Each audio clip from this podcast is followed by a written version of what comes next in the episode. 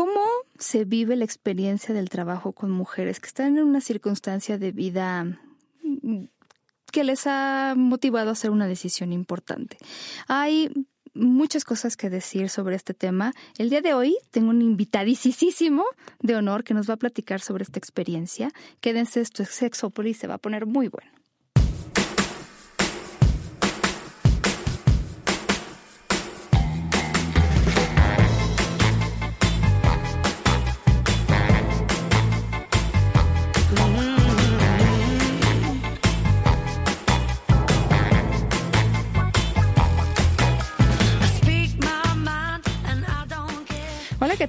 Bienvenidos y bienvenidas a esta cabina en la que estoy yo.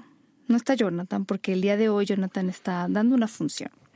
Y le mandamos muchos saludos. Le deseamos, eh, pues no sé si, creo que en el teatro no se desea buena suerte, pero bueno, no me gusta decir rómpete una pierna, porque igual sí se la rompe. Pero está conmigo, por eso no te extraño, John, no te ofendas, pero está conmigo. Eh, bueno, un amigo y alguien que eh, viene a platicarnos. Bueno, primero institucionalmente es el doctor David Moncada, que además eh, estás estudiando sexología, eh, experto en muchas cosas, mm, de la parte seria, pero, pero también tienes como, bueno, ¿qué haces en tu tiempo libre? Hola Paulina, pues primero que nada, muchas gracias por la invitación. Esto es muy emocionante para mí. La verdad sentí muy bonito cuando me invitaste a tu espacio. Eh, deseaba también conocer a John porque me volví fan de su programa. Se porta muy mal. se porta muy mal hoy. Pues hay una frase, tengo unos amigos y amigas que se dedican al teatro y que dicen mucha mierda. Ah, claro, esa es la frase, por supuesto. Mucha mierda para John, donde quiera que esté, en el teatro en el que esté. Sí, pero ¿y tú vas, bueno, ¿qué, en qué haces en tu tiempo libre? Me gusta mucho el teatro, fíjate. Eh, de hecho, ahora que estoy en la maestría, he estado organizando salidas con mis compañeros y compañeras de la maestría. Y afortunadamente tengo varios amigos y amigas que se dedican al teatro, sobre todo un teatro un poco más independiente. Sí, diferente. Y como más emotivo, más, más íntimo. Me gusta mucho, la verdad. Pero si nosotros no hacemos de repente la difusión o tú con tus compañeros, la gente no se entera de este tipo de obras y de las cosas que tratan. Pero bueno, entre todas las cosas que haces, también has tenido un trabajo interesante. ¿Cuánto tiempo tienes en este trabajo? Tengo aproximadamente cuatro años. Yo trabajo en un programa de interrupción legal del embarazo para una fundación que se llama MixFam. En realidad, gran parte de la comunidad la conoce, ya que tiene varias clínicas a lo largo de la República Mexicana. Sí, es famoso. Y tiene aproximadamente poco más de 50 años trabajando en salud sexual y reproductiva. Sí, es verdad. Y desde que se dio la modificación en el Código Penal en la Ciudad de México en relación al aborto o a la interrupción legal del embarazo, la Fundación decide tomar este tema a partir del 2008. Y bueno, yo me incorporo desde hace cuatro años.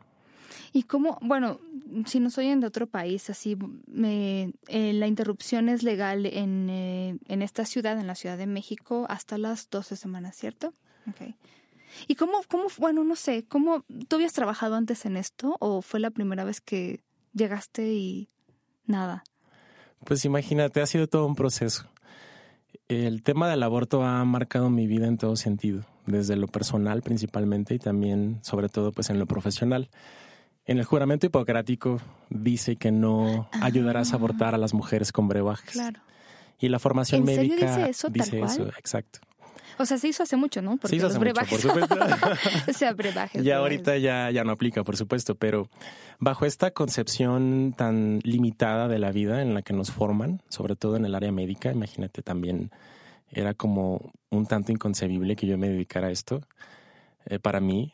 Eh, fui criado también en, una familia un tanto conservadora, familia diferente en abuelos, abuelas, eh, pero pues ha sido todo, todo, todo un proceso. Entonces, esto del aborto ha sido también como un volver a salir del closet, porque no era fácil poderle compartir a otras personas que me dedicaba al aborto. Ay, sí, es que es un tema que despierta muchas pasiones. Nosotros aquí en Sexópolis hemos hablado alguna vez de eso desde diferentes como eh, pues perspectivas, ¿no? Tal vez hemos hecho un par de programas, pero siempre les hemos dicho que no, al final nosotros le hablamos a todas las personas eh, y nosotros no les decimos qué pensar ni hacer. Y el día que yo haga eso, por favor, me reclaman. O sea, yo no, y lo tengo que decir porque además justo hace poco hubo un incidente yo no les puedo decir que está bien y que está mal en el sentido de sus decisiones de vida. Yo no les puedo decir ustedes qué son y ustedes qué quieren y ustedes qué deben hacer. Me parece que lo que yo he intentado junto con Jonathan todos estos años es dar información para que ustedes tomen una decisión de lo que sea, de pareja, de la posición sexual que van a tener desde cosas así triviales como más importantes. Nosotros no les podemos decir, esta es la mejor posición, porque además les estaríamos mintiendo. Eh, no podemos decirles, todas las mujeres tienen que tener esta talla de brasier, ni todos los penes tienen que estar circuncidados. De verdad es como, no podemos hacer eso porque ni siquiera estaríamos diciendo la verdad. Entonces nosotros aquí, incluso para las personas que que, pues que a lo mejor han considerado, han vivido o, están como en la mitad de decisión, ¿no? Con la interrupción o preferirían no hacerlo. Siempre les hablamos como de hay una situación siempre de la decisión que uno toma sobre su vida y lo que otras personas hacen con su vida, porque al final justo lo que yo les estoy diciendo es yo puedo tomar decisiones sobre mi vida y tomar decisiones por la vida de los demás pues es, es, complicado. Entonces cada persona sabe qué es lo que quiere y ah, cómo lo quiere y nosotros les hablamos a todas las personas, pero me parece que la mayor parte de la gente que vive Sexópolis está como en este rollo más respetuoso de lo que otras personas opinen y sientan y así, ¿no? Pero sí es un tema que levanta, o sea, yo me he topado, es como un tema sorpresa, ¿sabes? Es sorpresa en el sentido de que yo puedo conversarlo con alguien y no saber qué opina esa persona, aunque yo conozca muy bien a esa persona. Eso, es, eso me refiero con, es un tema como, yo puedo conocer muchas opiniones de alguien sobre un tema, pero no saber qué opina sobre esto. ¿Te ha pasado? Así lo vivo completamente. De hecho, en, en, este ir y venir que te estoy compartiendo de cómo fui construyendo el ejercicio de mi trabajo en este momento, al principio yo utilizaba el término salud sexual y reproductiva. ¿A qué te dedicas, David? A salud sexual y reproductiva. Punto. Ya cuando les grababan un poco más era bueno y también parte de, de mi chamba pues es estar colaborando en un programa de interrupción legal del embarazo. El término suena muy rimbombante y puede de alguna forma como enmascarar otro tipo de realidad que es el aborto. O sea, el aborto es una realidad en la vida reproductiva de las mujeres y es algo que nosotros tenemos muy en claro que hay que acompañar a las mujeres en ese proceso, porque finalmente yo me percibo o yo me concibo como un acompañante de las mujeres en sus decisiones. Nosotros brindamos orientación consejería en opciones, así lo llamamos, para que la mujer pueda decidir lo que sea más correcto para ella. Sí, o sea, si yo soy una mujer que no sé nada o no tengo una decisión, puedo hablar contigo y ahí tener como más claridad sobre qué opciones tengo, ¿cierto? ¿Sí lo entiendo? Así es. Y sobre todo posicionar el aborto como una tecnología médica que ha evolucionado, pero enormemente, y que las mujeres tienen derecho a tener acceso a esa tecnología. Dentro de, de nuestra perspectiva es ir nombrando incluso como tal aborto, porque cuando nombramos, pues también elaboramos realidades. Y esto nace porque cuando se modifica la legislación en el 2007 en la Ciudad de México, es únicamente un juego de palabras. Lo que hacen los legisladores, las y los legisladores fueron, ok, em, vamos a cambiar la definición de aborto. Aborto es más allá de las 12 semanas de gestación antes de las 12 semanas hay una, toda una laguna, vamos a llamarla interrupción legal del embarazo. Sigue siendo penalizado, por supuesto. Las, las penalizaciones bajan aquí en la Ciudad de México. Una mujer que aborta más allá de las 12 semanas y que no está dentro de las otras causales legales, puede, pueden incluso detenerla y estar presa de entre 3 a 6 meses. De hecho, bajó considerablemente la penalización o el castigo, si lo quieres llamar así. Pero a mí me gusta mucho nombrar o cambiar el discurso sobre que el aborto es legal en todo el país. Cada código penal estatal es distinto, cada código penal tiene sus reglas, sus normas, sus leyes. Y al menos la violación sexual es una de las causales que comparten todos los estados de la República Mexicana. Estas se llaman causales de exclusión penal por delito de aborto. Entonces, en teoría, una mujer que vive violencia sexual y tiene un embarazo producto de esa violación puede tener o debe tener un acceso al aborto legal y seguro en cualquier parte del país. De hecho, a partir del 2013, con la Ley General de Víctimas, una mujer no, o ya no le tienen que pedir la, ya no, ya no le tienen que solicitar la denuncia ante el Ministerio Público. Y cada estado está obligado a brindarle un servicio de aborto a esa mujer. o sea, yo ya no tengo que presentar como la copia de mi denuncia. Nada, nada. Hay algunos estados que siguen estipulando en sus leyes locales que la mujer debe de denunciar. Hay otros estados que estipulan incluso límites de edad de aborto. Pero en base a la Ley General de Víctimas que tiene una aplicación federal, cada estado está obligado a brindarle un servicio de aborto, incluso de emergencia. O sea, está considerado como una atención de emergencia, incluyendo, por supuesto, las pastillas de anticoncepción de emergencia y también las profilaxis para infecciones de transmisión sexual. Entonces, a mí me gusta siempre eh, partir de, de ahí. O sea, decirle, compartirle a las mujeres, el aborto es legal en todo el país. Hay mujeres que tienen bajo ciertas circunstancias ese derecho. Entonces eh, hay otras causales como inseminación artificial no consentida, que bueno, me parece totalmente absurdo que algunos estados prioricen la inseminación artificial no consentida. Eso solo sucede en una serie que se llama Jane the Virgin. ¿La has visto? Sí, claro. Es, es, tan gracioso que es, una serie. Claro, es tan gracioso que bueno, o sea, por supuesto, o sea, como a todos los estereotipos de esa serie está, es increíble. Sí, sí, sí. Y es totalmente absurdo. ¿Cómo le vas a dar prioridad a la inseminación artificial no consentida y no le vas a dar prioridad a peligro a la salud de la mujer o a malformaciones que incluso son incompatibles con la vida y aún así obligan a la mujer a terminar ese embarazo. Sí, yo creo que hay una sensación de que la vida del bebé está por encima de la vida de la mujer.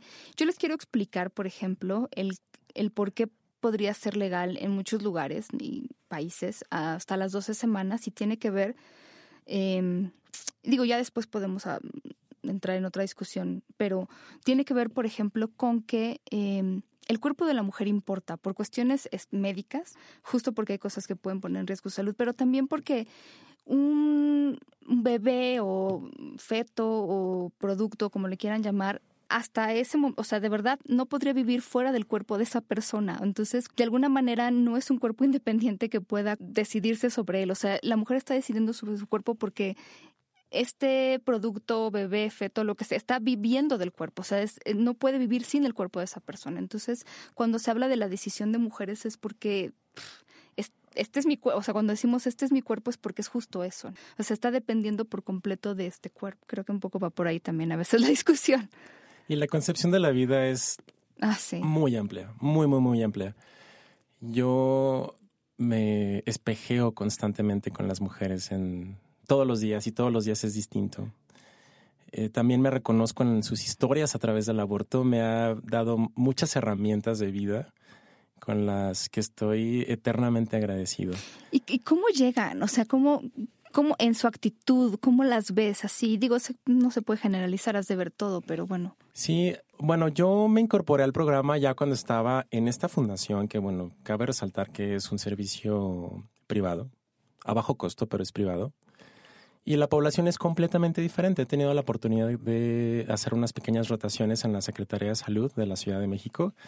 Déjame decirte que el programa en la Ciudad de México ha mejorado considerablemente tienen algunas ah, debilidades en cuanto al trato, es, es muy deshumanizado y tiene que ver en parte por el estigma de aborto. Por supuesto, son servicios muy diferenciados en las clínicas de la Secretaría de Salud. Es decir, tú llegas al centro de salud y hay una puerta aparte que no tiene, en la que no tienes acceso al resto del centro de salud. Yo fui a la clínica de Santa Catarina en Iztapalapa y bueno, había un guardia de seguridad fuera de la clínica eh, la puerta que te comento que está como en este espacio diferenciado tiene barrotes, entonces tienes que llegar a registrarte, bueno, es una de cosas. Pero también no, no es como de para que no entre gente extraña de esas que luego te...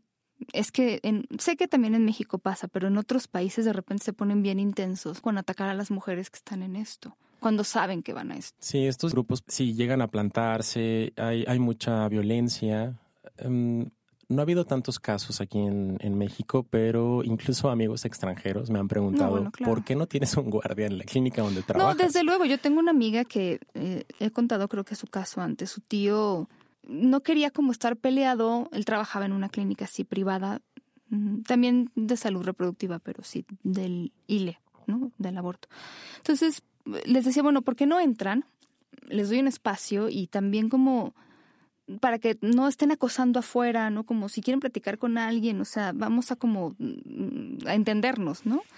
Y bueno, al final a él lo terminan matando. Es una historia medio triste, pero, pero sí es como muy extraño. Y digo, yo agradezco que no haya tanta, tanto acoso en estas clínicas de, de México, pero sí un poco lo hay, ¿no?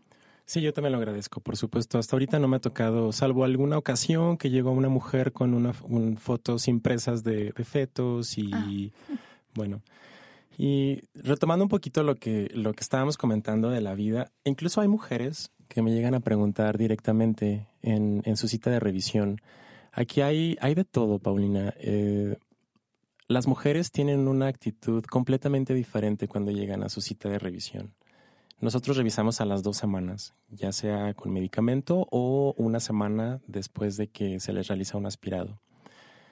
Y la actitud es distinta. La gran mayoría de las mujeres llegan aliviadas, eh, llegan incluso maquilladas, quienes en, quienes observé que la primera vez eh, llegaban como em, incluso un poco desalineadas, eh, llegan, llegan diferente, con una actitud completamente diferente.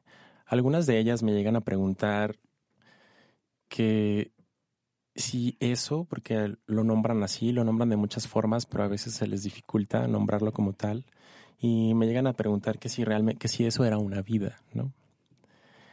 Y pues yo les digo que sí, ¿no? Definitivamente necesito afirmar junto con ellas y también para mí que, es una vida, porque lo es, por supuesto. Pero la vida no se limita a lo que está contenido dentro del útero, porque no, pues las mujeres no son úteros andantes, ¿no? Hay más allá, la vida tiene más resonancia que la que puede estar contenida en el útero.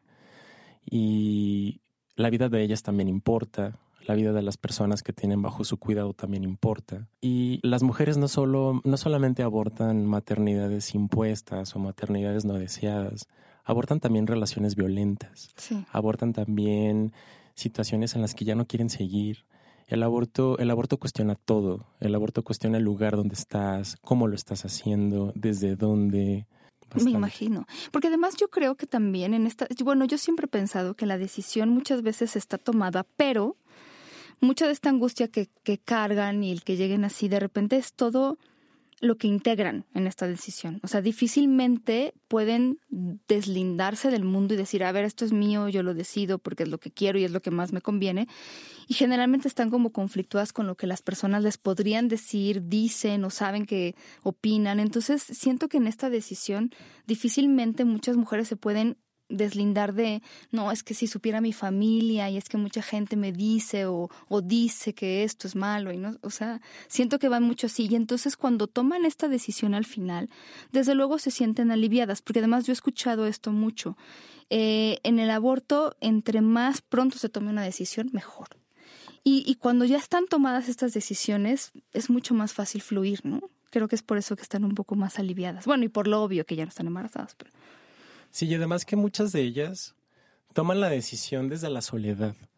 Esto es, no lo comparto con familia. No, no, porque no, imagínate. imagínate. con algunas redes de amigos o amigas y lo generalmente lo hacen. Y sobre todo con pareja, desde la soledad aún teniendo pareja, porque se replantean de no estoy muy segura si quiero continuar con esta pareja o la pareja que tengo actualmente tiene otra pareja o vivo mucha violencia o infinidad de situaciones. Entonces, no es como una maternidad voluntaria. Entonces, la decisión que toman las mujeres de aborto sí lo viven en soledad. Y no todas lo viven tan mal, déjame decirte. Yo también al principio estaba como incorporándome estos discursos de en una onda muy paternalista de yo sé que para ti es difícil, pero incluso egocentrista como, pero yo estoy aquí para apoyarte. Hasta que una me dijo, no, doctor, yo no lo viví difícil. No, Y dije, ok, sí, definitivamente. Sí, porque además hay esta idea de que uf, todas se arrepienten y todas, ¿no? Y bueno, yo, muchas mujeres que conozco que han abortado, es la mejor decisión que han tomado, siempre me lo han dicho. Entonces es como también esta idea de que no es que salen y se arrepienten y luego... Eh, tiene mucho que ver desde luego con el entorno, el lugar en el que viven y todo, me ha tocado ver de todo, pero sí, eh, la decisión muchas veces es como muy, muy clara. Lo que yo veo son mujeres en general con una escolaridad bachillerato en adelante, licenciaturas, posgrados, mujeres que trabajan o que contribuyen a, la economía del hogar y mujeres que no vivieron violencia sexual como tal en realidad. Entonces eso también cala, ¿no? Porque es decir, ok, si es una mujer indígena, analfabeta, este, que vive violencia, con escolaridad baja o no sé, eh, que llega llorando a la consulta, ok, ella está ella Sí, claro, claro. Y aún así, ok, un aborto está bien, ¿no? Pero si son dos, si son tres, así como Pero si eres una mujer que sabías, ¿no? Y que además tienes la posibilidad de conservarlo y de mantenerlo, pues, ¿por qué no lo haces, no? Entonces, sí, eso por supuesto que cala más.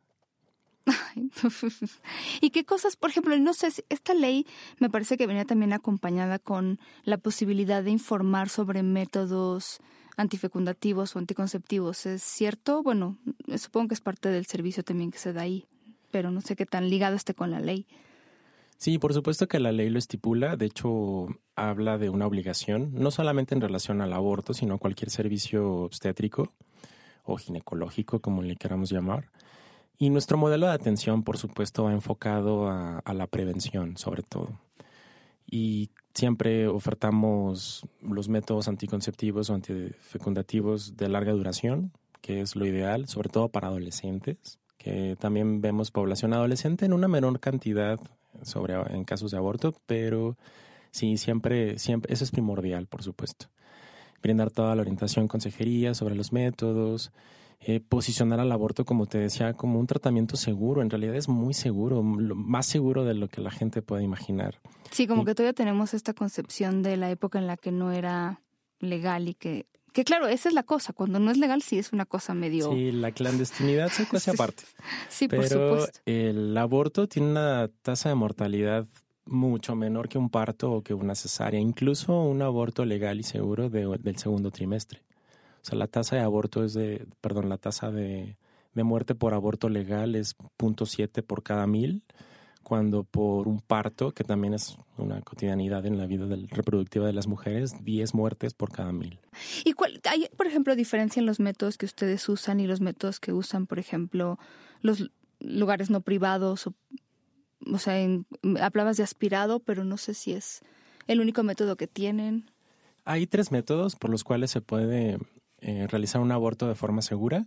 Los medicamentos, el estándar de oro es con mifepristona y misoprostol, avalados por la OMS y por todas estas instituciones médicas a nivel mundial. Entonces tenemos el tratamiento con medicamentos, que es con mifepristona y misoprostol. La mifepristona lo que hace es como cortar el suministro de progesterona, que es lo que produce inicialmente el cuerpo lúteo, que es donde se liberó el óvulo, y posteriormente, conforme avanza el embarazo, la placenta, justamente para mantener saludable el embarazo. Entonces, lo que hace la mifepristona es cortar el suministro de progesterona, es un antiprogestágeno, y 24 a 48 horas después utilizamos el misoprostol, que es una prostaglandina que también produce, se produce de forma natural durante el parto tiene otras funciones, pero durante el parto estimula la contracción de la matriz o del útero. Eh, por ejemplo, estas mujeres toman el medicamento, van a su casa, están ahí o cómo es el proceso. Es, es otra de las em, ventajas que yo le veo que la mujer es partícipe en todo momento. O sea, por supuesto que es partícipe en todo momento, puesto que es su cuerpo el involucrado, pero me refiero a que eh, ellas intervienen en la autoadministración del medicamento en su casa, en su espacio privado, en, su, en, la, en la comodidad del lugar donde ellas consideren, ¿no? Entonces, el primer medicamento lo toman con nosotros en la clínica, el segundo ellas se lo colocan en casa. Es un proceso más o menos parecido a una, a una menstruación, por supuesto más prolongada, más molesta. En ocasiones, igual, no todas lo viven de la misma manera Y bueno, regresan a las dos semanas y la tasa de efectividad con este esquema de mifepristona, misoprostol es altísimo, arriba del 98-99%. Digamos que cada institución tiene su propio protocolo. Nosotros hasta la semana número 10 utilizamos el medicamento. De la 10 a la 12 utilizamos el aspirado, que es una técnica que se llama aspiración manual endouterina, que tiene además otros usos. También se puede utilizar para biopsias de la matriz, se puede utilizar como tratamiento para hemorragias de la matriz, no solamente para aborto. Y ya arriba de las 13 semanas se puede hacer una combinación entre el legrado uterino instrumentado, que es como lo, la técnica clásica, que no se sugiere para abortos del primer trimestre porque no es necesario. Y bueno, el aspirado, ¿no? Entonces, combinación de aspirado con legrado uterino instrumentado arriba de las 13 semanas. ¿Y cuánto dura este procedimiento? Porque no es muy largo en realidad. En realidad no es muy largo. El aspirado, bueno, es una cirugía ambulatoria. Tú llegas, estás algunas horas en la clínica y tú sales de ahí caminando y con la posibilidad incluso de iniciar ya un método anticonceptivo. La ventaja de estas técnicas es que desde que inicias el medicamento o también desde una vez terminado el aspirado, en ese momento puedes iniciar un método anticonceptivo. Entonces las mujeres eh, salen de los servicios médicos con el tratamiento de aborto completo, en el caso vaya de aspirado, cuando acuden ese mismo día, y con una posibilidad de llevarse un método anticonceptivo de, larga duración y de alta efectividad.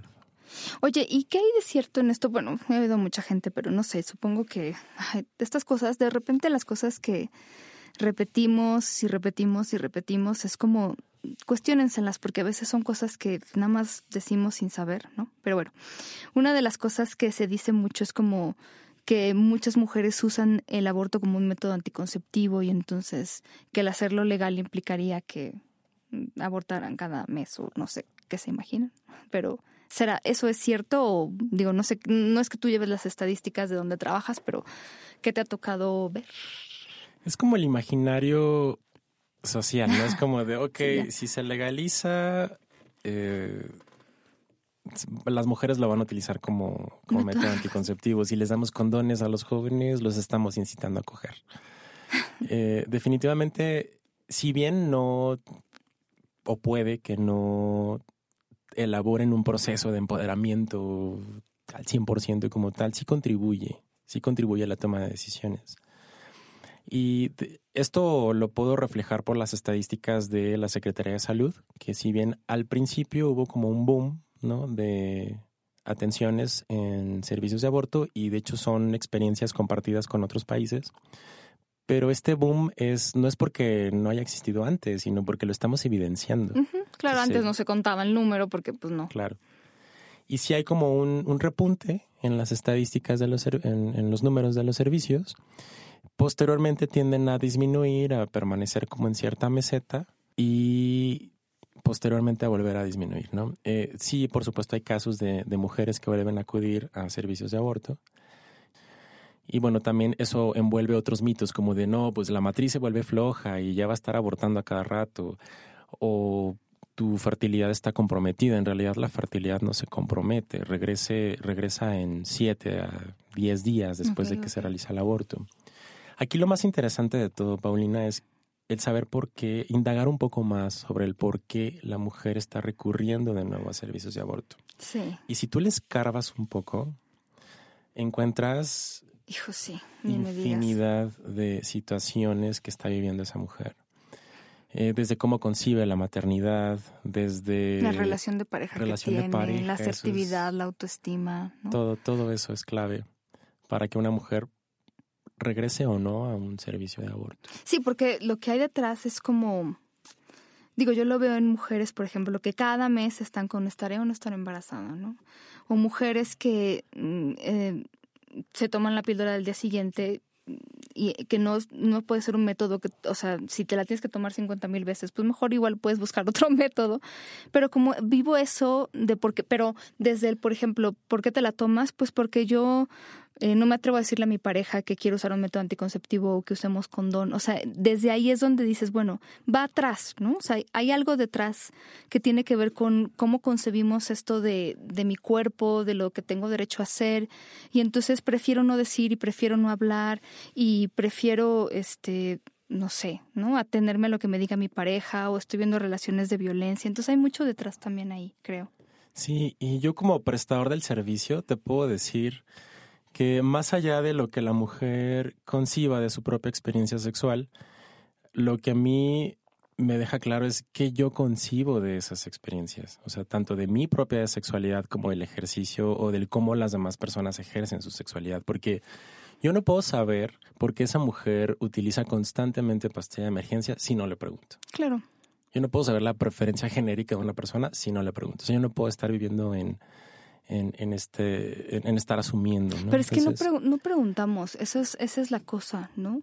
Yo, por ejemplo, estuve, estuve hace poco en una entrevista y me, no sé, la eh, periodista me preguntaba algo como, ¿por qué de repente, eh, no sé, a lo mejor una mujer va a interrumpir su embarazo o eh, esta información que pudo haber tenido hace tres meses o seis meses que se embarazó y no lo había planeado? O sea, ¿por qué no llegamos antes? O algo así, ¿no? Y entonces yo le decía, mira, es que también hay un tema ahí que yo veo, o sea, en esto de escarbar me siento muy identificada, porque de repente hablamos como de dar información, pero a veces la información que nos conviene, que nosotros queremos y no.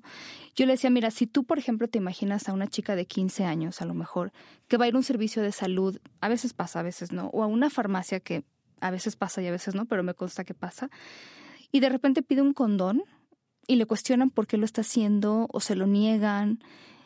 Desde ahí empezamos, ¿no? O sea, a lo mejor te puedo decir como de, ¿por qué no llegamos antes? Pues porque de repente nos ganan los prejuicios, ¿no?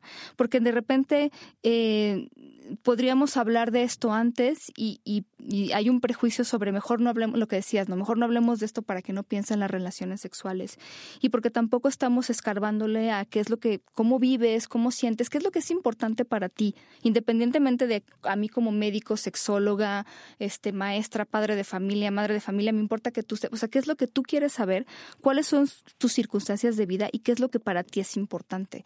O sea, detrás de a lo mejor eh, no quiero pedirle a mi pareja que use condón. Hay un, híjola, no quiero que me deje o que piense que le estoy siendo infiel y para mí es importante una relación de pareja en este momento de mi vida, ¿no? O sea, hay toda una historia, pero que además mm, me parece que esto que dices es importante, es muy fácil o más fácil juzgar y, en vez de tratar de entender. Sí, el juicio de valor es una posición cómoda. Y también devolverle toda la responsabilidad a la mujer es otra posición cómoda. Incluso he conocido historias relatadas por las mismas mujeres de fallas en métodos anticonceptivos por una mala orientación en el uso. Desde el uso, desde... Es muy común que se mueva el dispositivo. Se lo retiran y le sugieren descansos. Yo, yo no entiendo por qué médicos y médicas sugieren descansos en los métodos anticonceptivos. Las mujeres se embarazan en los descansos. Entonces yo les digo, si quieres descansar, vete a la playa, vete a hacer otra cosa, vete al cine, no sé. Eh, en realidad, vaya, eh, te estoy, te estoy hablando de, de, situaciones de mujeres con una condición de salud eh, estable, ¿no? Por supuesto que hay, hay sus particularidades. Pero es eso, Paulina, es estar preguntando constantemente. He tenido muchas chicas que llegan al servicio de aborto y que tienen una preferencia genérica homosexual y que ocasionalmente tienen prácticas sexuales con hombres y resultan en un embarazo y llegan a, al servicio de aborto. Entonces, si yo no pregunto si sus prácticas sexuales son con hombres o con mujeres o, como, o con ambos géneros, pues yo no me voy a enterar nunca de eso y yo no voy a poderle dar una orientación específica sobre cómo reducir riesgos, no nada más en embarazo, sino también en prácticas en, infecciones de transmisión sexual. Si yo no le pregunto, jamás me voy a enterar. Entonces la atención se va a quedar como a medias. Y sí, yo te digo, ve, yo son condón, sí, pero ya te, o sea, ya te conté dónde vivo, qué tan fácil tengo acceso a eso, ¿no? Cosas así, por ejemplo. Por supuesto, y si yo me, si yo me la paso asumiendo que esa mujer que llega al servicio de aborto es heterosexual, pues bueno. También. Eh, y sorprendentemente muchas de ellas viven violencia sexual y no lo asumen como violencia sexual. Yo sí pregunto directamente, ¿se te dificulta la negociación del uso de condón con tu pareja? Si tu pareja no acepta usar condón, generalmente tú tienes que ceder a tener relaciones sexuales y la respuesta es sí. La historia de todos los días. Entonces uno se queda, bueno, ¿qué estrategias puedo eh, compartirle o, qué estrategias podemos elaborar en conjunto para que su riesgo de un segundo embarazo disminuya considerablemente? Entonces hay parejas incluso, o sea, me ha tocado... Eh, ser como este cómplice de las mujeres, ¿no? Como de, bueno, tu pareja se queda fuera, claro, siempre respetamos los espacios de confidencialidad, pero pregunto si, si quieren compartirlo con pareja o amigos o quien vaya. Pero hemos colocado como dispositivos, implantes inyectables sin que la pareja sepa, porque la pareja no acepta, no acepta el uso de método anticonceptivo. Entonces, esa también es otra realidad, eh, la violencia en, en, las relaciones de pareja que, que tienen un impacto muy alto en, en cómo la mujer vive su sexualidad. Y que además no es algo que nos enseñen en la vida, o sea, no nos enseñan a identificar cuando estamos viviendo violencia y nos está incomodando y debemos parar. Eh, yo de repente también trabajo con mujeres y claramente están viviendo situaciones de mucha violencia sexual, pero no saben si es como amor rudo, ¿sabes? Pasional. Pasional o qué hacer o hasta dónde. Eh, incluso ellas tienen derecho a decir no y eso es interesante, a veces triste, pero interesante al menos. Sí, este, este ejercicio de decir no, no sabemos decir no cuando no estoy a gusto, cuando algo no me convence, cuando esta pareja me late que no. No, no, no, sabemos decir que no. Que bueno, las relaciones hoy en día pues se han estado modificando. Eh, la forma en la que nos vinculamos y tejemos afectos también es infinita. Mm, no sé, al menos en mis realidades, ¿no? Yo, yo lo concibo así, en, en mí mismo, por supuesto. Y bueno, esto, estas dinámicas nuevas, por así decirlo, o, estas apuestas nuevas, un tanto, un poco más eh, de amores libertarios y de incluso monogamia, seriada, ¿no? Que esto también nos permite tener más experiencias, tanto sentimentales como eróticas. Y pues uno se llega a replantar varias, varias situaciones, ¿no? Entonces, em, y más ellas que están como tomando esta decisión de conservar o no un embarazo, que ninguna de las dos vertientes es fácil. No, ninguna. Yo siempre he dicho de verdad ninguna. O sea, si yo soy una mujer, sobre todo si soy menor de edad, ¿no? Y es, voy a la escuela, por ejemplo, no se complica todavía más. Cualquier de, siempre he dicho, cualquier decisión que tomen, híjola, es muy costosa para ellas, ¿no? Este asunto de interrumpir un embarazo por todo lo, mm, o sea, si la gente se entera es como de, ah, no, claro, no, tú eres terrible. Si deciden tenerlo, peor, porque tampoco es como de, bueno, lo va a decidir tener y entonces hay apoyo, incluso muchas escuelas las corren, este, porque son, mm, tienen miedo o piensan o creen que son mal ejemplo para las demás mujeres u hombres de la escuela y entonces ya no les permiten continuar con sus estudios y también en esta idea de, de por lo menos, híjole, y desde mi época y es terrible de, eh, si te embarazas vas a arruinar tu vida. Y entonces es como la idea, lo que te dicen para evitar que tú tengas relaciones sexuales en general es lo que quieren. Pero bueno, si, es que si te embarazas vas a arruinar tu vida. Y entonces el problema es cómo empezamos a vincular esto, ¿no? Y entonces si yo soy una mujer que se embarazó y soy adolescente y a lo mejor quiero tener este bebé, ¿qué tanto de esto me estoy creyendo? De que ya arruiné mi vida, ya no sirvo para nada porque ya, pues ya, ¿no? Ya tuve un hijo y entonces, ¿qué pasa con todas las otras expectativas que yo tenía sobre mi vida? Si quería dedicarme a algo, un hobby, un trabajo, una carrera, viajar, qué sé yo. Entonces, como tenemos está también muy interiorizado y la sociedad de repente es como de, bueno, pues ya perdiste tu oportunidad, este game over. Lo siento. Y entonces también dificulta mucho este asunto. O sea, hay muy poco apoyo, en mi opinión. Y bueno, ya no hablemos si deciden o sea, darlo en adopción y lo difícil que es para otras personas. Pero bueno, sí, es, es las decisiones son difíciles desde ahí. Sí, porque además eres penalizada si lo tienes y eres penalizada si no lo tienes, ¿no? Como ya jodiste tu vida si lo tienes y no la jodiste. Bueno, entonces, pues no sabe ni para dónde, para dónde voltear. ¿Vienen, ¿Vienen mujeres de otros estados o países incluso? Sí, eh, hemos tenido pacientes europeas, hemos tenido pacientes sudamericanas, mayormente de la zona metropolitana, por supuesto. Quienes reciben un poquito más es la Secretaría de Salud. Hay una organización que se llama Balance, que tiene un fondo que se llama Fondo María y apoya con traslados a las mujeres de otros estados aquí a la Ciudad de México. Eso es súper bueno. Sí, porque bueno, el, el, tema del aborto pues sigue siendo un tema de injusticia social, porque pues no todas las mujeres pueden tener ese acceso, no todas las mujeres tienen la posibilidad. Afortunadamente, eh, hay muchos espacios como este, ¿no? Como este conversatorio tan amoroso que estamos teniendo. Yo estoy feliz de, de poder conversar, conversar y, y, tejer afectos contigo y con las personas que nos están escuchando. Por, por esto que te decía antes, las personas tienen que saber esto, tienen que saber que el aborto es un derecho tiene, y que además es un derecho que se basa también en la vida. Y qué mejor que lo hagan informadas, claro. porque hay muchos prestadores de servicios de salud que les cobran carísimo en otros estados y que no tienen y que no tienen la capacidad resolutiva. Eso me encabrona. Como diez veces más.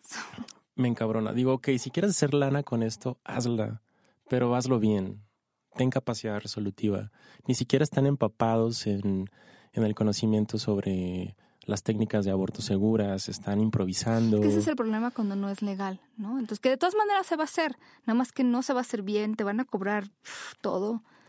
Hemos tenido de casos, les inyectan hormonas eh. para que sangren, uh, creen que abortaron, pero no, en realidad no, ¿en no lo hacen. Y les cobran por ocho pastillas de misoprostol de tres mil a cinco mil pesos.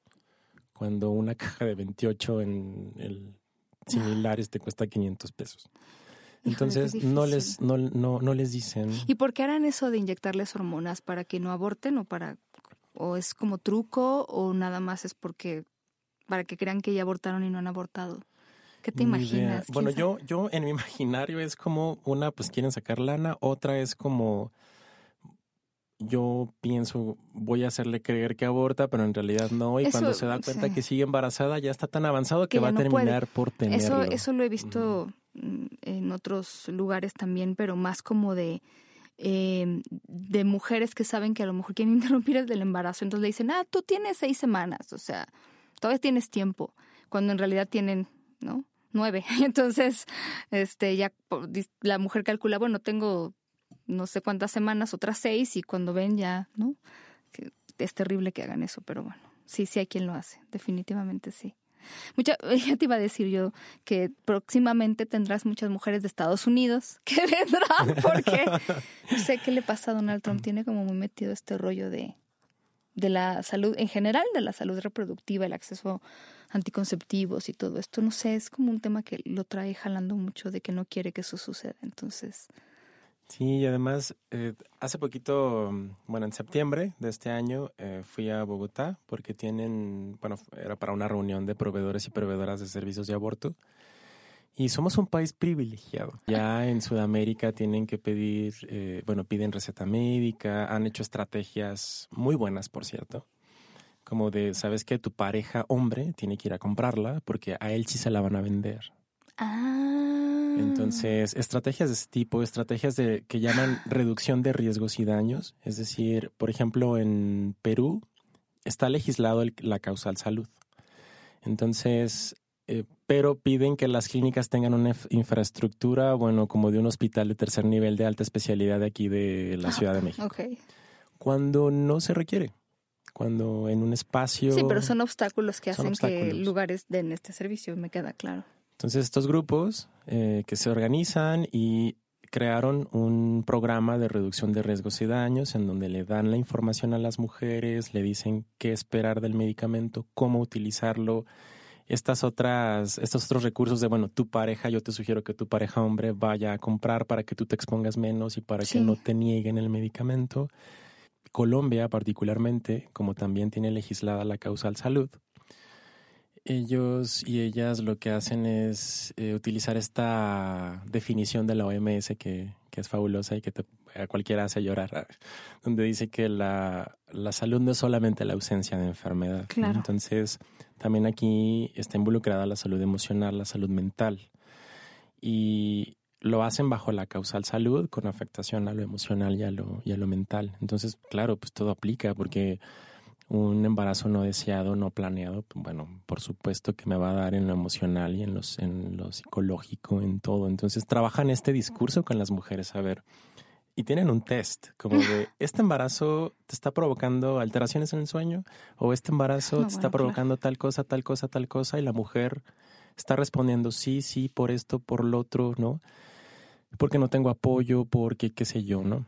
Y bueno, pues la mujer termina autorreconociendo que la situación del embarazo no deseado, no planeado, pues le pegan en todo. Es que, ¿sabes? Nos falta mucho desmitificar cosas. O sea, hace poco eh, justo veía yo, por ejemplo, este asunto de, bueno, eh, de, la maternidad, por ejemplo. Entonces, del, del otro rollo de tú no debes de abortar porque, bueno, es a lo mejor tu misión en la vida como mujer es ser mamá y entonces eh, la maternidad es muy natural y, y, y si lo, no lo abortas y lo tienes, este, no te vas a arrepentir. Y entonces hay una, yo de hecho retuiteé hace poco justo una investigación de una mujer que había hablado con muchas mujeres, ya madres, que pues se habían arrepentido, no es que no, no es que no quieran al hijo que tienen, pero a lo mejor les hubiera gustado mucho tenerlo en otro momento. O sea, si pudieran regresarse atrás en el tiempo, cambiarían muchas cosas, específicamente el haber terminado ese embarazo. Y cuando hablas de estas cosas, bueno, saltan las ampollas, este, las ranas, ¿no? O sea, salta todo porque la gente dice, pero ¿cómo, no? O sea, la maternidad tiene un carácter súper sagrado en el, muchos países y entonces eh, que una mujer te diga, mira, la verdad es que a lo mejor me hubiera estado bien no tener hijos, es, es muy fuerte todavía para escuchar para muchas personas, pero también yo me pongo a pensar como en, en una mujer que vive esto y no lo puede decir, o sea, es tan terrible y tan castigado que no lo pueden decir y entonces viven toda la vida con eso. Es una cosa terrible. Y esto, bueno, hay mujeres que ya no regresan al servicio, ¿no? Por muchas razones, o sea, a lo mejor ya terminaron su tratamiento y bueno.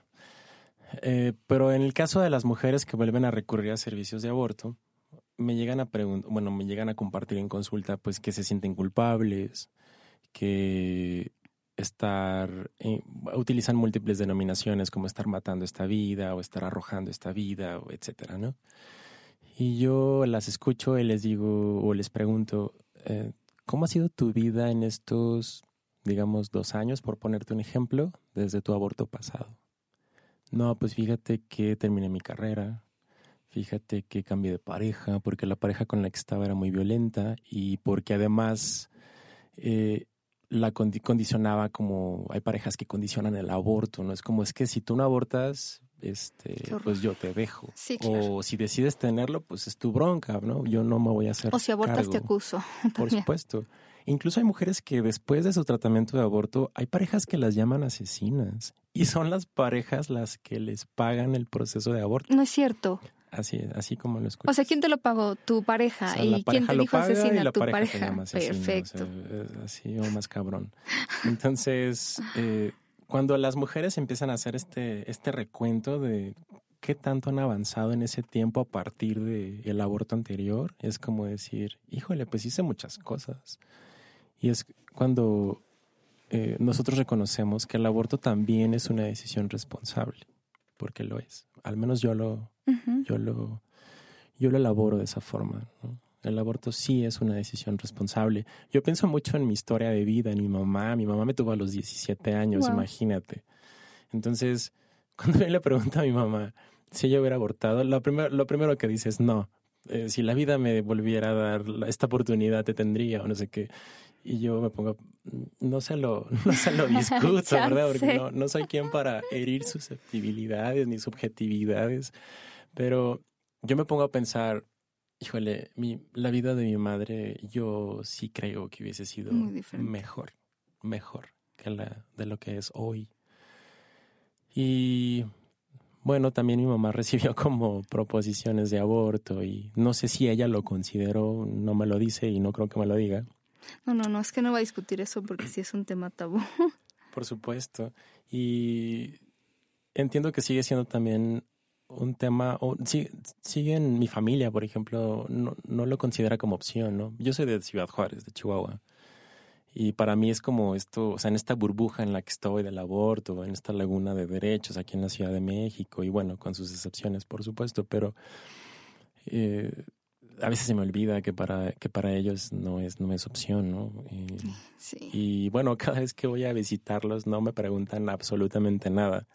Pero cuando lo hacen, aprovecho para, para soltar todo, escupirlo, tratar de hacer incidencia, no sé, tratar de pues sensibilizar poco a poco. Saber que hay otras opciones, porque yo, no sé, a lo mejor pensando en algunas mujeres que viven de donde eres eh, y pensando, por ejemplo, en mí, a lo mejor yo también vivía en una, no en Chihuahua, pero en una burbuja, que le puedes poner lo que quieras. Entonces también em, cuando una mujer, por ejemplo, que, que, ha crecido en ese lugar o en cualquiera en donde lo único que de lo, de lo que se habla es de que esa no es una opción, eh, pues pasa como muchas otras cosas, ¿no? Te dicen tienes que hacer esto y no puedes ser otra cosa y te tienen que gustar los hombres o las mujeres y tienes que ser eso, ¿no? De repente cuando quieres hacer algo diferente es complicadísimo. Entonces el que por lo menos llegues tú o alguien y que diga, mira, esta es una opción y se plantea y no todas las personas a tu alrededor piensan que no es una opción, ¿no? Habemos personas que sí y entonces ya les abres como una medio ventanita para decir, mira, mm, No, hay alguien que opina diferente, porque si no, tú te la crees porque no siempre es cierto, pero te la crees que todas las personas piensan de la misma manera. Porque nadie se atreve a decir, no, yo pienso diferente, eso es otro. Sí, la burbuja se, se revienta cuando sales de tu realidad eh, y entras a otra realidad, ¿no? Que también importa, por supuesto. Todas las realidades importan. Y yo aprovecho cualquier oportunidad, sobre todo con mi familia. Eh, siempre, o al menos no siempre, los últimos años he tratado de ser como lo más transparente y tratar de vivir eh, lo más libre posible, ¿no? Y, eso me lo ha, esa oportunidad me la ha dado poder estar aquí, hacer, haciendo lo que hago y demás. Pero incluso en mi, con mi preferencia genérica, pues mi familia no se mete todavía, ¿no? O sea, sigue todavía. Entonces, por eso es lo que te digo, como esto del aborto es un segundo salir, eh, segundo salir del closet. Sí, a veces tenemos algunos closets de los que no estamos tan conscientes, pero sí. Y creo que aquí el tema sigue siendo como la... Esto que, que decías es muy interesante, como todas las historias importan y todas las historias son diferentes. Entonces, no sé, algo que nosotros siempre hemos hecho en este programa es como contarles historias a veces. Y, y a veces nosotros no somos como partícipes de esa historia, no conocemos y no sabemos porque no podemos saber todo y porque eh, de verdad que, que lo que queremos es conocer, es aprender. Y, y, digo esto porque, de nuevo, es como, quiero repetir esta parte que me parece importantísima. A veces el hablar o juzgar desde donde yo estoy, porque siempre hay algo que, ¿no? A veces estoy en una situación privilegiada y no lo sé, a veces no, pero a lo mejor sí con respecto a las demás personas, pero sin saber yo puedo hablar de algo o juzgar algo y eso de veras es bien fácil hacerlo, es bien fácil. Lo difícil es acercarse a conocer y acercarse a entender el mundo de otras personas, es más fácil juzgarlo. Yo creo que eso es algo que deberíamos hacer menos, porque nos resultaría más, ¿no? Sí, no, no podemos estar partiendo de, asumir, ¿no? Eh, sí, por supuesto, las, las personas lo viven de diferente manera eh, y cada historia es diferente. Cuando las, las personas, eh, o cuando recibo más bien comentarios negativos de las personas en relación a mi trabajo y con esta idea tan reduccionista de pues es que si hay tanta información, si es que está el internet, si es que, o sea, ¿por qué siguen teniendo embarazos no deseados? Pero eso me parece muy reduccionista, no podemos quedarnos ahí. A lo mejor puede ser un buen punto de partida, por supuesto, pero tenemos que seguir avanzando el, el, por qué, el por qué siguen ocurriendo, el por qué no aterriza la información, el por qué... Por qué, porque no les llega, porque no la saben aplicar, o por qué, lo que yo de repente digo, ¿por qué creen que la gente se embaraza solamente, no? Si me embarazo a los 15 significa que metí la pata. No, a veces no. A veces es lo que yo elegí y por las razones que elegí. Claro, y hay, hay algunas mujeres, bueno, en, en, me gustó mucho lo que mencionas, ¿no? Que a veces no nos damos cuenta que estamos en posiciones privilegiadas. Eh, esto es una escala de grises. Yo voy y vengo, voy y vengo. Y por supuesto que el estigma atraviesa todavía mi cuerpo, mi mente, por supuesto. O sea, tampoco eh, me llego a cuestionar el, porqué de ciertas decisiones de esa mujer que tengo enfrente. pero además de cuestionarme las decisiones de ella, también aprovecho la oportunidad para cuestionar las propias, de por qué esto que ella está decidiendo me está moviendo. Mira, ¿qué mundo seríamos si en lugar de que hiciéramos este ejercicio, o sea, ¿y qué me brinca a mí? ¿Qué me dice de mí? Porque generalmente hay, mucho de nosotros hay, ¿cierto? Y se castigan mucho la sexualidad, es un castigo constante a la sexualidad y utilizan términos como, pues sí, me pasó esto porque anduve de loca. Lo dicen, lo externan, ¿no? Y Sí, no, y me queda claro que a veces es como estoy repitiendo lo que ya me dijeron, porque eso lo he oído muchas personas, es que anda de loca abriendo las piernas, ¿no? Y a lo mejor yo les digo a las mujeres, híjola, yo también ando de loca y no me parece que sea malo. Claro. Pero pues es que desde donde lo entiendas. Si andas de loca, qué bueno. Sí, no. Sí, sí, pero sí, la, sexualidad, exacto. Hay como esta idea de que entonces es tu castigo, mucha gente lo dice así, es como su castigo por haber abierto las piernas y de nuevo es como, claro, solo la mujer lo hizo, ¿no? Aquí solita se embarazó. Sí, generación espontánea, como si fuera así. Sí. sí, por supuesto, tenemos que involucrar en el proceso también a los hombres. Hay incluso algunos compañeros y compañeras que no Dicen, no, yo con el hombre no me meto, yo no lo paso a la consejería, yo no lo paso a la consulta. Eh, yo estaba haciendo este ejercicio de sí, sí lo paso, porque ah, necesito hablar de que la fertilidad va a regresar inmediatamente y necesito que lo escuche. Y necesito que él escuche que, este, que hay métodos anticonceptivos, ¿no? Que podemos, si se presta la oportunidad, incluso hablar de técnicas de erotización del condón y del por qué es importante utilizar condón, no nada más eh, porque sí, ¿no? O, asumir que, incluso saben poner el condón. Eh, esto, este ejercicio lo hago mucho con adolescentes. Es como de, ok, si usas condón, ¿cómo, ¿cómo, lo usas? ¿De qué forma? Y bueno, ahí tengo mi dildo y se los pongo hasta con la boca y les enseño.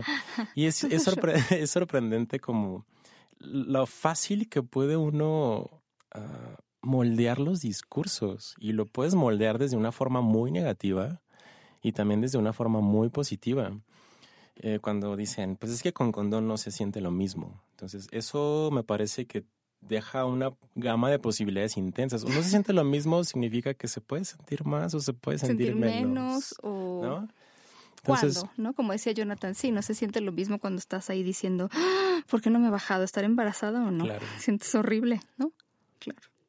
Ay, David, se nos acabó el tiempo rápido. Es muy rápido, pero quedas invitado a regresar, sobre todo para que John y yo te sigamos preguntando y para que nos sigas contando de cosas. Yo creo que es muy valioso que, bueno, si tienen alguna duda, si conocen a alguien que está en una situación así, también escríbanme a eh, sexopolisradio.gmail.com sexopolisradio.gmail.com y yo les paso datos, les paso información y, y bueno, ya saben que en las redes sociales estamos como eh, Sexopolis Radio y entonces pues ahí ponemos cosas curiositas, a veces no tanto y otras sí. Em, y quieren contactar a David, también ahí me escriben y yo les digo. Soltero, guapo. Exactamente, exacta. Muchas gracias, David. Gracias a ti. Muchas, muchas gracias. Y nosotros nos escuchamos la próxima semana. Les mando un muy grande y muy sentido beso.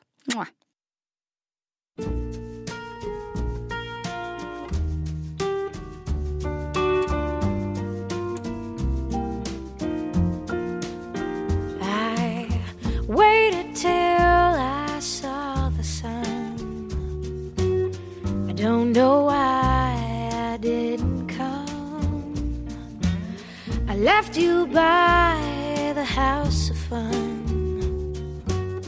I don't know why don't know why I didn't come. When I saw the break of day, I wish that I could fly away.